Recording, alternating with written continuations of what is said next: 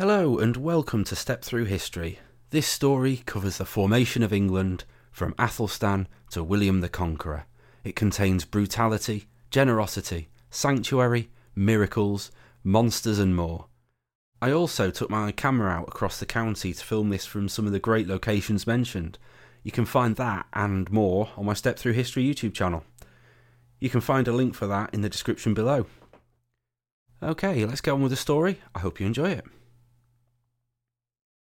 The year is 1069. Three years earlier, Harold Godwinson was defeated by Duke William of Normandy at the Battle of Hastings, bringing the end of Anglo Saxon rule in England. King William, as he now is, is camped seven miles out from Beverley, East Riding. William swore an oath to lay waste to the rebellious north, destroying wells, salting the land, and slaughtering people and cattle. Northumbria had once been an independent kingdom. Even with the formation of England, Northumbria still retained a great deal of autonomy. The people would prefer their own rule, no matter how cruel or inept, to a West Saxon in the south. Sound familiar? So the idea they'd accept a Norman as their ruler is unthinkable. Groups of Norman knights on horseback had been sent out from the camp to kill the residents of local villages and cause such destruction that the land could no longer sustain life. This was genocide. One of the groups arrived back at camp, fewer in numbers, visibly shaken, and carrying a paralysed soldier. They relayed a tale of terror to the king, describing how one of the knights was turned into a hideous monster. Upon learning this event happened at the Church of St. John, William declared that the lands of St. John and the surrounding area are like a magic ring. Believing this act to be a miracle, he moved the camp further away. Not only did he leave the area free from further destruction and slaughter, he lavished gifts and rites upon the church. Such was his superstition. The story of the harrying of the North is more often than not rushed, providing little more than broad brushstrokes, sandwiched in between the ever famous Battle of Hastings and a turbulent era of Plantagenet rule. History has little time for 1069, it seems. The story I have uncovered shows there was much more to William than piety, cruelty, and military brilliance. To truly understand the events surrounding the monster in the Minster and the harrying of the North, we must understand the culture, politics, and history of Northumbria and Anglo Saxon England. We begin our story in the ninth century at the Church of St. John in the Kingdom of Northumbria. According to the Lurk Lane excavations of 79 to 82, a substantial Saxon site is present, though some of it extends beneath the current minster, so has not been entirely studied. The old church was surrounded by a ditch and rampart. An internal bank of clay extending from the ditch was topped with either a timber palisade or a hawthorn hedge. Overall, the defensive structures measured around 4.5 metres wide and between 4 to 5 metres tall, useful for keeping out wild animals or unwanted visitors, useless against any sustained attack. In the year 851, the church was abandoned. A coin hoard was buried on site for protection but never reclaimed. This could suggest the inhabitants of the church had been killed or simply didn't return. What we do know is this was the first time the Norsemen stayed over winter. The church was once again abandoned in the year 866, the year the great heathen army appeared, sailing up the Humber estuary. By the year 870, the ditches were overgrown and the walls were crumbling. The marauding Norsemen had utterly impoverished the area, and so went south to ravage the land in search of more wealth. Monks, clergy, and nuns from the Order of St. Columba returned to Beverley to restore the religious buildings to a state fit for the performance of divine worship and it was noted that uh, in this state of insecurity and comparative uselessness, it remained. High praise. There are two salient points to take from this so far. The arrival of the Norsemen would take Northumbria into a new era. The Anglo Danish culture that emerged is the source of pride every northerner has for their accent, dialect, place names, and traditions. There was, and is a dividing line between the north and south of England, and it wasn't simply Watling Street. The divide was cultural, political, and linguistic. Northumbria would look to Scandinavia, whereas Wessex would look to the Franks in continental Europe. If we quickly rush forward to the Norman invasion, it's clear that William was not invading a homogeneous land and people, as we will discover. England and the English were far off becoming concrete and definable. By the end of the ninth century, we have the Anglo Saxon kingdoms of Wessex and Mercia. The Danelaw consisted of the kingdoms of Northumbria and East Anglia, as well as what is referred to as the Five Boroughs, made up of Stamford, Nottingham, Leicester, Lindsey, and Derby. The other point to consider at this time is that since the Northumbrian Golden Age of the mid 7th century, the start of the Christian faith in the area was influenced by Irish monks of Iona and not the Church in Rome. It was the Celtic model of Christianity on display in Northumbria, whose influence spread further south when King Oswy of Northumbria became overlord of most of the Anglo Saxon kingdoms. And if anyone was thinking Alfred the Great, well, he was never King of England. He was King of the West Saxons, and in time overlord of half of Mercia, the other half being under Scandinavian control. Nor was his son Edward ever King of England. Along with his sister, Ethelfled of Mercia, he wrestled back control of Mercia, conquered the five boroughs, and accepted the submission of the Kingdom of East Anglia.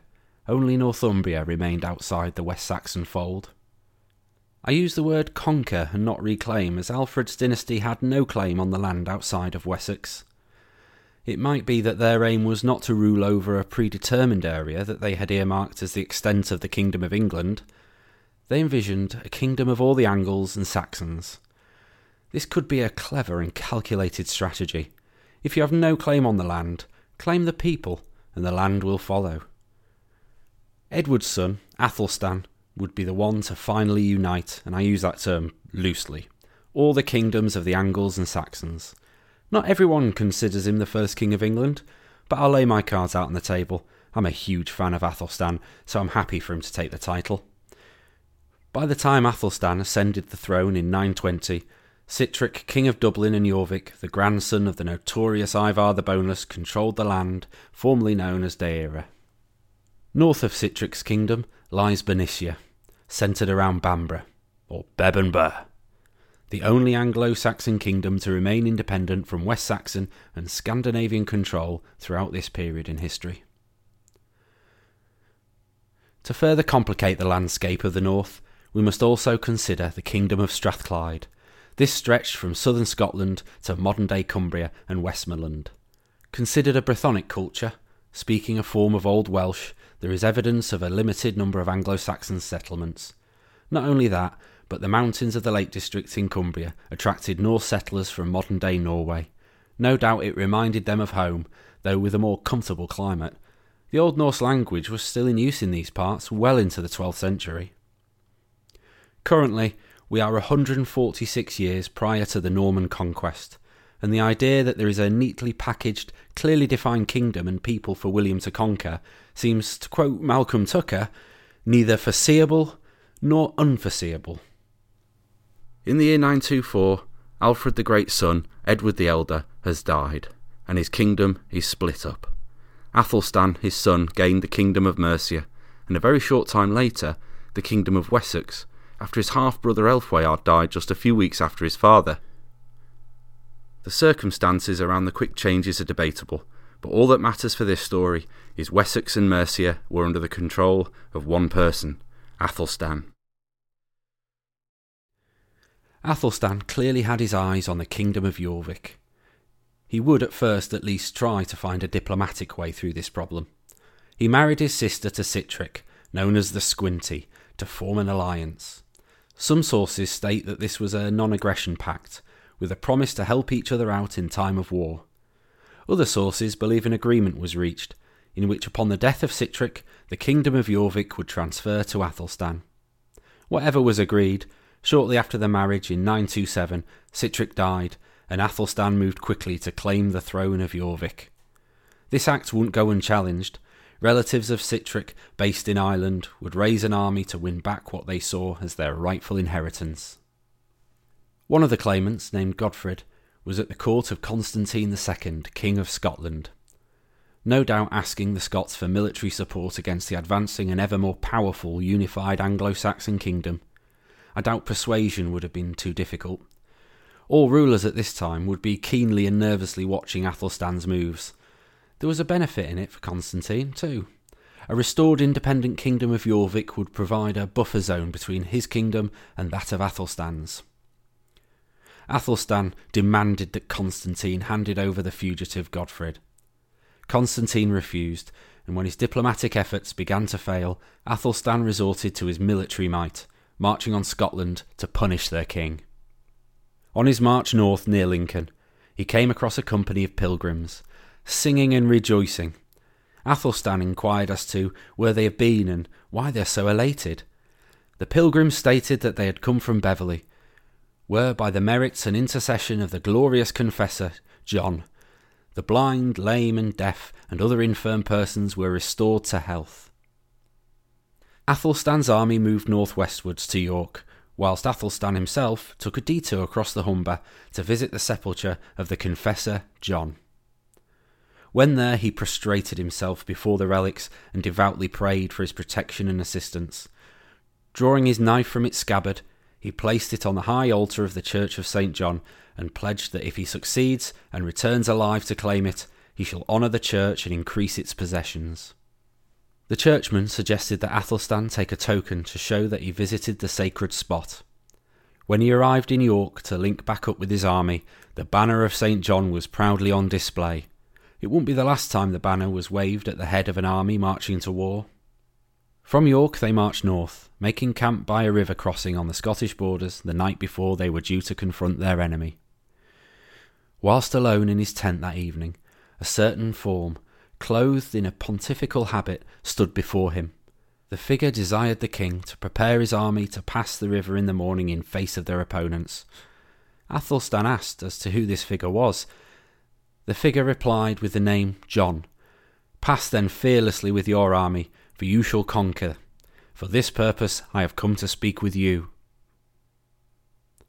The message was relayed to the troops, spurring the army of the Angles and the Saxons on to ravage the land up to Aberdeen, whilst the fleet caused mayhem and destruction right up to Caithness. Upon returning from a successful campaign against Constantine, Athelstan once more visited Beverley and the Church of St. John. He had his knife to claim and a promise to keep. Athelstan established a college of secular canons and endowed it generously with land and privileges. One of the privileges was the creation of a sanctuary, which extended for two miles around the tomb of St. John. The limits of sanctuary were marked out by a ring of four stones placed at Leconfield Park, North Burton, Kinwell Graves, and one location is unknown to us, but it's believed to be south of Beverley, near what was the Humber Ferry crossing. The privilege of sanctuary was permitted to the perpetrator of any small offence for thirty nights if they have fled to the church. This gave the accused time to prepare a defence or admit their guilt. The idea behind this, I believe, was to stop citizens from rashly putting the accused to death through personal vindictiveness, but instead brought to justice through an impartial trial according to the law of the land. To strengthen the rule of law, Anyone violating the sanctuary by inflicting bonds, wounds, or blows to the refugee was compelled to pay a heavy price to the officiating minister of the church. Please remember that fact, it is crucial to the story.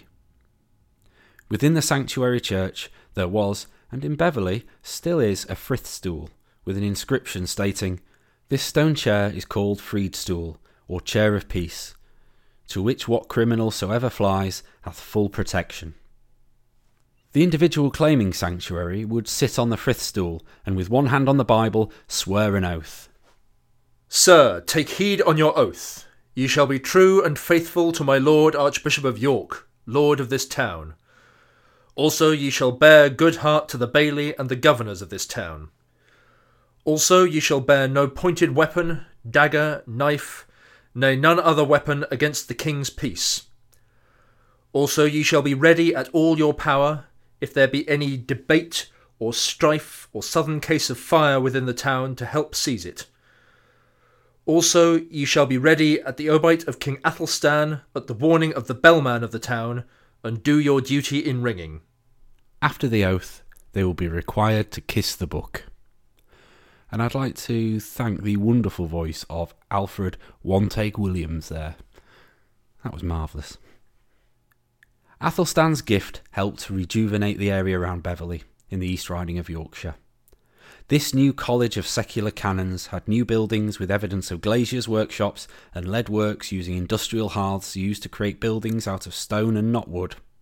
By 1050, the Archbishop added a high stone tower and levelled the ditches and other possibly defensive structures for new construction projects. The investment and development of the area at the start of the 11th century would have only been possible through peace and stability. Minsters are quite common in the Diocese of York, but what is a minster exactly? The word minster is derived from monasterium and housed monks, priests, and nuns living a communal life. The minster would act as a sort of mother parish to the smaller religious establishments in the area. One of the most defining features of a minster was in its management. During the earlier Northumbrian Golden Age of the 7th century, Northumbria built its religious base and culture with the help of Irish monks of Iona, and not of those under the Church of Rome.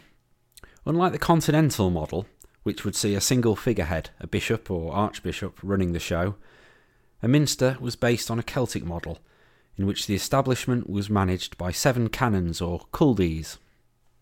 Unlike the bishops of the continental model, the culdees had no separate authority, land, or income to the church. To see the advantages of this Celtic model, we need to look no further than the tyrannical Bishop of Durham. But I'm getting ahead of myself. He will come to the story later on. Beverley is first recorded as a minster in Edward the Confessor's Charter of 1061 to 65, which speaks of Sancta Johannes Minster and Minster life. Anyway, let's get back to Athelstan, first king of all England.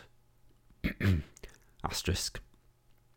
But don't let his flashy self declared titles of Rex Totius Britanniae or King of all Britain blindside you. On Athelstan's death in 939, we have 127 years to go before the Battle of Hastings, and the idea of a clearly defined kingdom is still some way off, as we'll discover, as we now do a whistle stop tour of the next century. Following Athelstan's reign, his half brother Edmund ascended the throne and had to reassert the crown's authority over Northumbria, which was under the control of Sitric's son, Olaf, King of Dublin. Furthermore, Edmund, whose reign, which lasted between 940 and 946, had his army ravage the land of Cumbria, seizing it from the kingdom of Strathclyde. According to the Anglo Saxon chronicles, Edmund let it all to Malcolm, King of the Scots, on the condition that he became his ally, both by sea and land. Clearly, Cumbria back then was seen as neither English nor of England. Athelstan's other half brother, Edred, ascended to the throne in 946. At first, the Northumbrians acknowledged the rule of the West Saxon before proclaiming Eric Bloodaxe, son of the Norwegian ruler Harald Fairhair, king in 947. In 948, Edred punished the Northumbrians by ravaging the land, bringing them back to the West Saxon fold once more. This lasted until 949, when the Northumbrians looked to the Norse once more, in the form of Olaf Sitricsson, King of Dublin. Olaf lasted just three years, before being overthrown in favour of Eric Bloodaxe. Uh, again, this really reminds me of that phrase uh, when someone shows you who they are the first time, believe them. Eric lasted just two more years, when in 954 he was expelled and then killed at Stainmore. That might be the end of the line for the Norse rulers of Northumbria, but it is clear through their actions and allegiances where the hearts of the Northumbrians lay. Despite that fact, the Northumbrians resumed their allegiance to Edred once more. Around a decade later, in 959, Edgar ascends to the throne as King of the English, receiving the kingdoms of Wessex, Mercia, and Northumbria. And what does that say about the Kingdom of England right now? Moving forward again to the end of the reign of Ethelred the Unready, and things become even more uncertain. In the years leading up to 1013, Ethelred had been ineffective in dealing with the constant invasions, pillaging, and plundering of Svein Forkbeard, son of the King of Denmark, Harold Bluetooth. So much so, the disillusioned Anglo Saxon nobles reluctantly declared Svein Forkbeard king, Ethelred fled into exile, ending up in Normandy. Of course, the Northumbrians immediately accepted Svein as their first Norse king of England. Or The English. Oh, let's not get bogged down in that right now. Svein died around five weeks later, and the Anglo Saxon nobles invite Ethelred back from exile in Normandy, as long as he promised to rule more justly. I'm inclined once more to point out that phrase when someone shows you who they are the first time, believe them. Just one year later, in 1015, Svein's son Canute brings a fleet to the south of England to claim what he believes is his kingdom from Ethelred. What follows is a series of battles between Canute and Ethelred's son, Edmund Ironside, which culminated at the Battle of Ashingdon.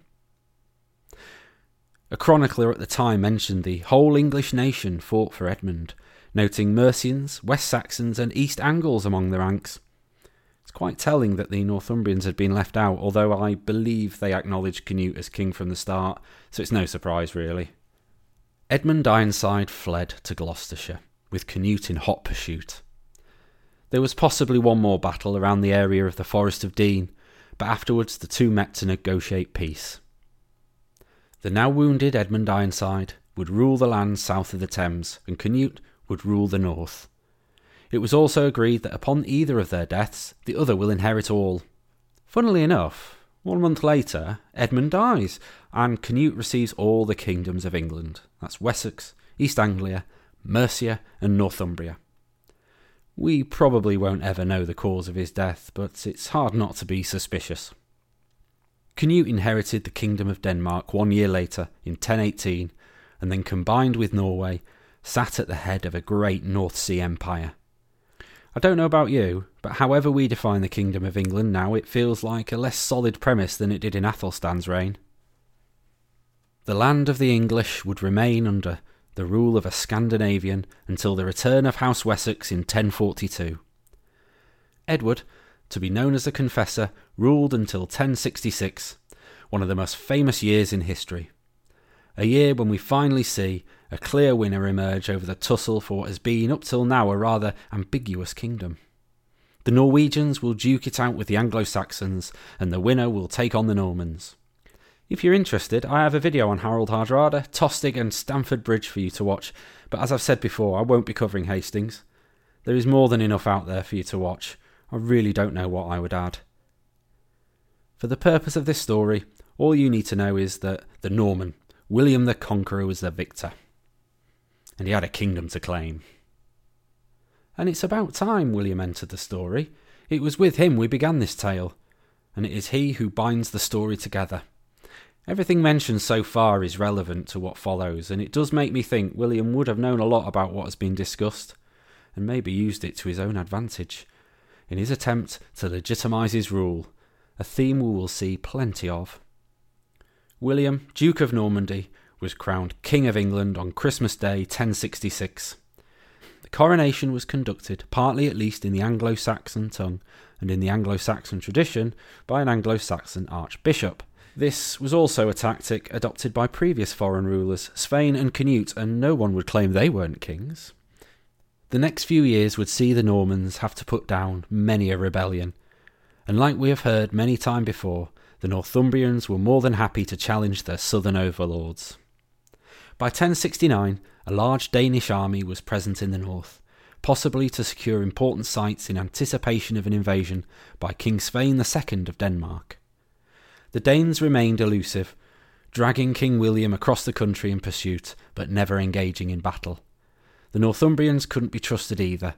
Twice William garrisoned York with Norman soldiers, and twice they were massacred once William headed back south. The Norman grip on Northumbria was weak. The conqueror, could yet lose it all. William needed to address his northern problem. He won't let his York garrison be massacred a third time. The king started by sending out small contingents of soldiers to do a sweep of the countryside for rebels, putting them to the sword and destroying their hideouts. The aim was to ensure Northumbria couldn't hide or sustain an internal insurrection or an invading army. The consequences of what became known as the Harrying of the North He's a famine and a slaughter that would see more than a hundred thousand people perish. Neither age or sex were spared. The Domesday Book of 1086 will give us an insight into the destruction of Yorkshire, which had been a fertile plain and now sat as a desolate waste. And waste was the word used to record places with no value, or human or animal resources. In the East Riding, Barmston, Drypool, Routh, and Sigglesthorne are described as such. The value of Pocklington fell from £56 to £7. Bridlington reduced from £32 to just 8 shillings. Burton Agnes also suffered a similar fate, reducing from £24 to 10 shillings. Elsewhere, Burstwick and Kilnsea dropped from £56 to £10, and the coastal settlements of Withernsea and Hornsea fell from £24 to 10 shillings. There seems to be an anomaly sitting amongst the charred and barren land. The Church of St. John was valued in King Edward the Confessor's time at £24 and has only reduced by around 40% to £14. Do you remember the fallen soldier and the monster from the Minster from right back at the start? Let's go back and find out what happened around Beverley during the harrying. King William's army had pitched their tents seven miles from Beverley and began the destruction and slaughter of the local area. People fled with their valuables to the sanctuary at the Church of St. John. A group of soldiers gave chase, focusing their efforts on venerable men sumptuously dressed, adorned with gold bracelets, who made haste to the protection of the sanctuary. The soldiers entered the town and met no resistance, and so followed their prey to the church. Once inside, and sat high on his horse, the knight, possibly named Thirstinus, raised his sword high in the air and charged after those who had sought refuge. The knight fell from his horse and broke his neck. His head snapped backwards, and his hands and feet became distorted, like a monster. Another knight became paralysed and struck down with an incurable disease, or so it was reported.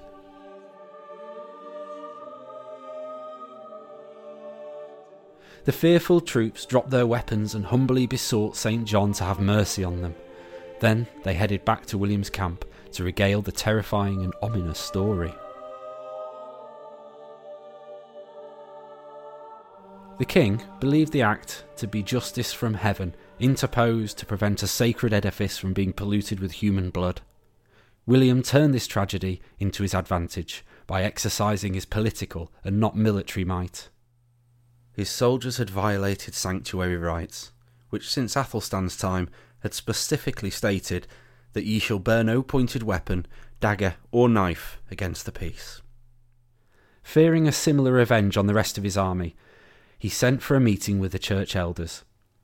William granted the Church of St. John all liberties that had been conferred by former kings and princes. This was all confirmed by his royal seal. Further to this, so as not to fall short in his reparations, he decorated the church with valuables and granted extra land to its holdings. To finish, William likened the church of St. John and surrounding lands to that of a magic ring amid the most appalling scenes of cruelty, devastation, and blood. He moved his camp further away from the church of St. John. The renewing of Athelstan's gift to Beverley was an astute political move, using legal precedent to cement his legitimacy as king, and what better way than exercising the same rights as previous legitimate monarchs? It's interesting to note that the renewing of Athelstan's gift in Beverley has been used by a number of monarchs who have reason to solidify their less than straightforward succession to the throne. Starting with an invading Athelstan and Duke William, Stephen of Blois and Henry Plantagenet also used Beverley as a political pawn in this way. The Normans took the vengeful act carried out by St. John as a miracle. His miracles appear in many of my stories. My favourite being an invading Scottish army was kept out of Beverley not by a massive army commanded by William de la Zouch and Lord Percy, but by St John and around seven bald men crying on the cobbles of the marketplace. In this story, the paralysed knight could have suffered a stroke. As far as the knight falling off the horse, I have to point out that one source describing the church as was tells of an unusual step within the entrance. But let's just go with the miracle idea, shall we? The land around Beverley, like the rest of the country, was distributed to William's loyal followers who had supported his campaign. Two particular recipients of his generosity will also shine a light on how William exerted his control. First up, we have Drogo de Brewer, first Earl of Holderness, who was a Flemish nobleman accompanying the Duke of Normandy on his conquest. Drogo not only received prime bogland in Holderness, where he built a motte and bailey at Skipsea, he was also given William's niece in marriage. How did Drogo repay his king? Well, he suspected of poisoning his wife, and it may be accidental, which is quite tragic, and then claimed the lands of St. John as his own, with no way of substantiating the claims. The potential disaster was turned to the Crown's advantage when the Archbishop complained, using King William's own writ, in which he granted undisturbed possession of the land of St. John. How could the King refuse? An opportunity to further cement his own authority. Drogo would disappear from record and his lands passed to Odo, Count of Champagne. The next Norman antagonist would provide William with another opportunity for a political masterclass. Valka? Walker? Walcher? Volker? Anyway, he was the Bishop of Durham and granted the governorship of Northumberland. He was said to be covetous and tyrannical. His administration was marked by cruelty, injustice, and oppression. He would sanction cruel murders for personal gain, then share the profits with his co conspirators. This is not a power or direction the Celtic style minster run by the Seven Culdees could ever have achieved. Anyway, to secure the bishop's fidelity to the crown, William granted him land in the county of York. It took no time at all for this maniacal bishop to use violence to seize property that came within his reach, including Welton, then owned by the canons of Beverley. In their complaint, the canons claimed the land as the gift of King William and of his confirmation. This is the type of legitimacy to rule that he has worked his whole life for, and a fine example of how he used Athelstan's gift to help cement his place on the throne of a cobbled together kingdom with many claimants to its crown. Despite his cruelty, he was remembered as the conqueror, and from being the tanner's grandson to the King of England, a whole lifetime of fighting for legitimacy in one way or another, the name does seem apt. Well, I hope you've enjoyed it, and I hope you found something new out from this story as well. Uh, obviously, the topic is William the Conqueror, so he's one of the more famous kings from history. It's well trodden territory, and I usually avoid it, but um, I'd like to think there's something new to offer with this one. Uh, there's certainly some really good characters to follow up on. I'm going to look into the bishops of Durham. Uh, they are tyrannical, and I certainly have Eric Bloodaxe in my sights. He is the combination of glorious name and utterly useless deeds that sort of attracts me to a tale. Um, anyway, I hope you've enjoyed it, and I'll be back for more soon. Until next time.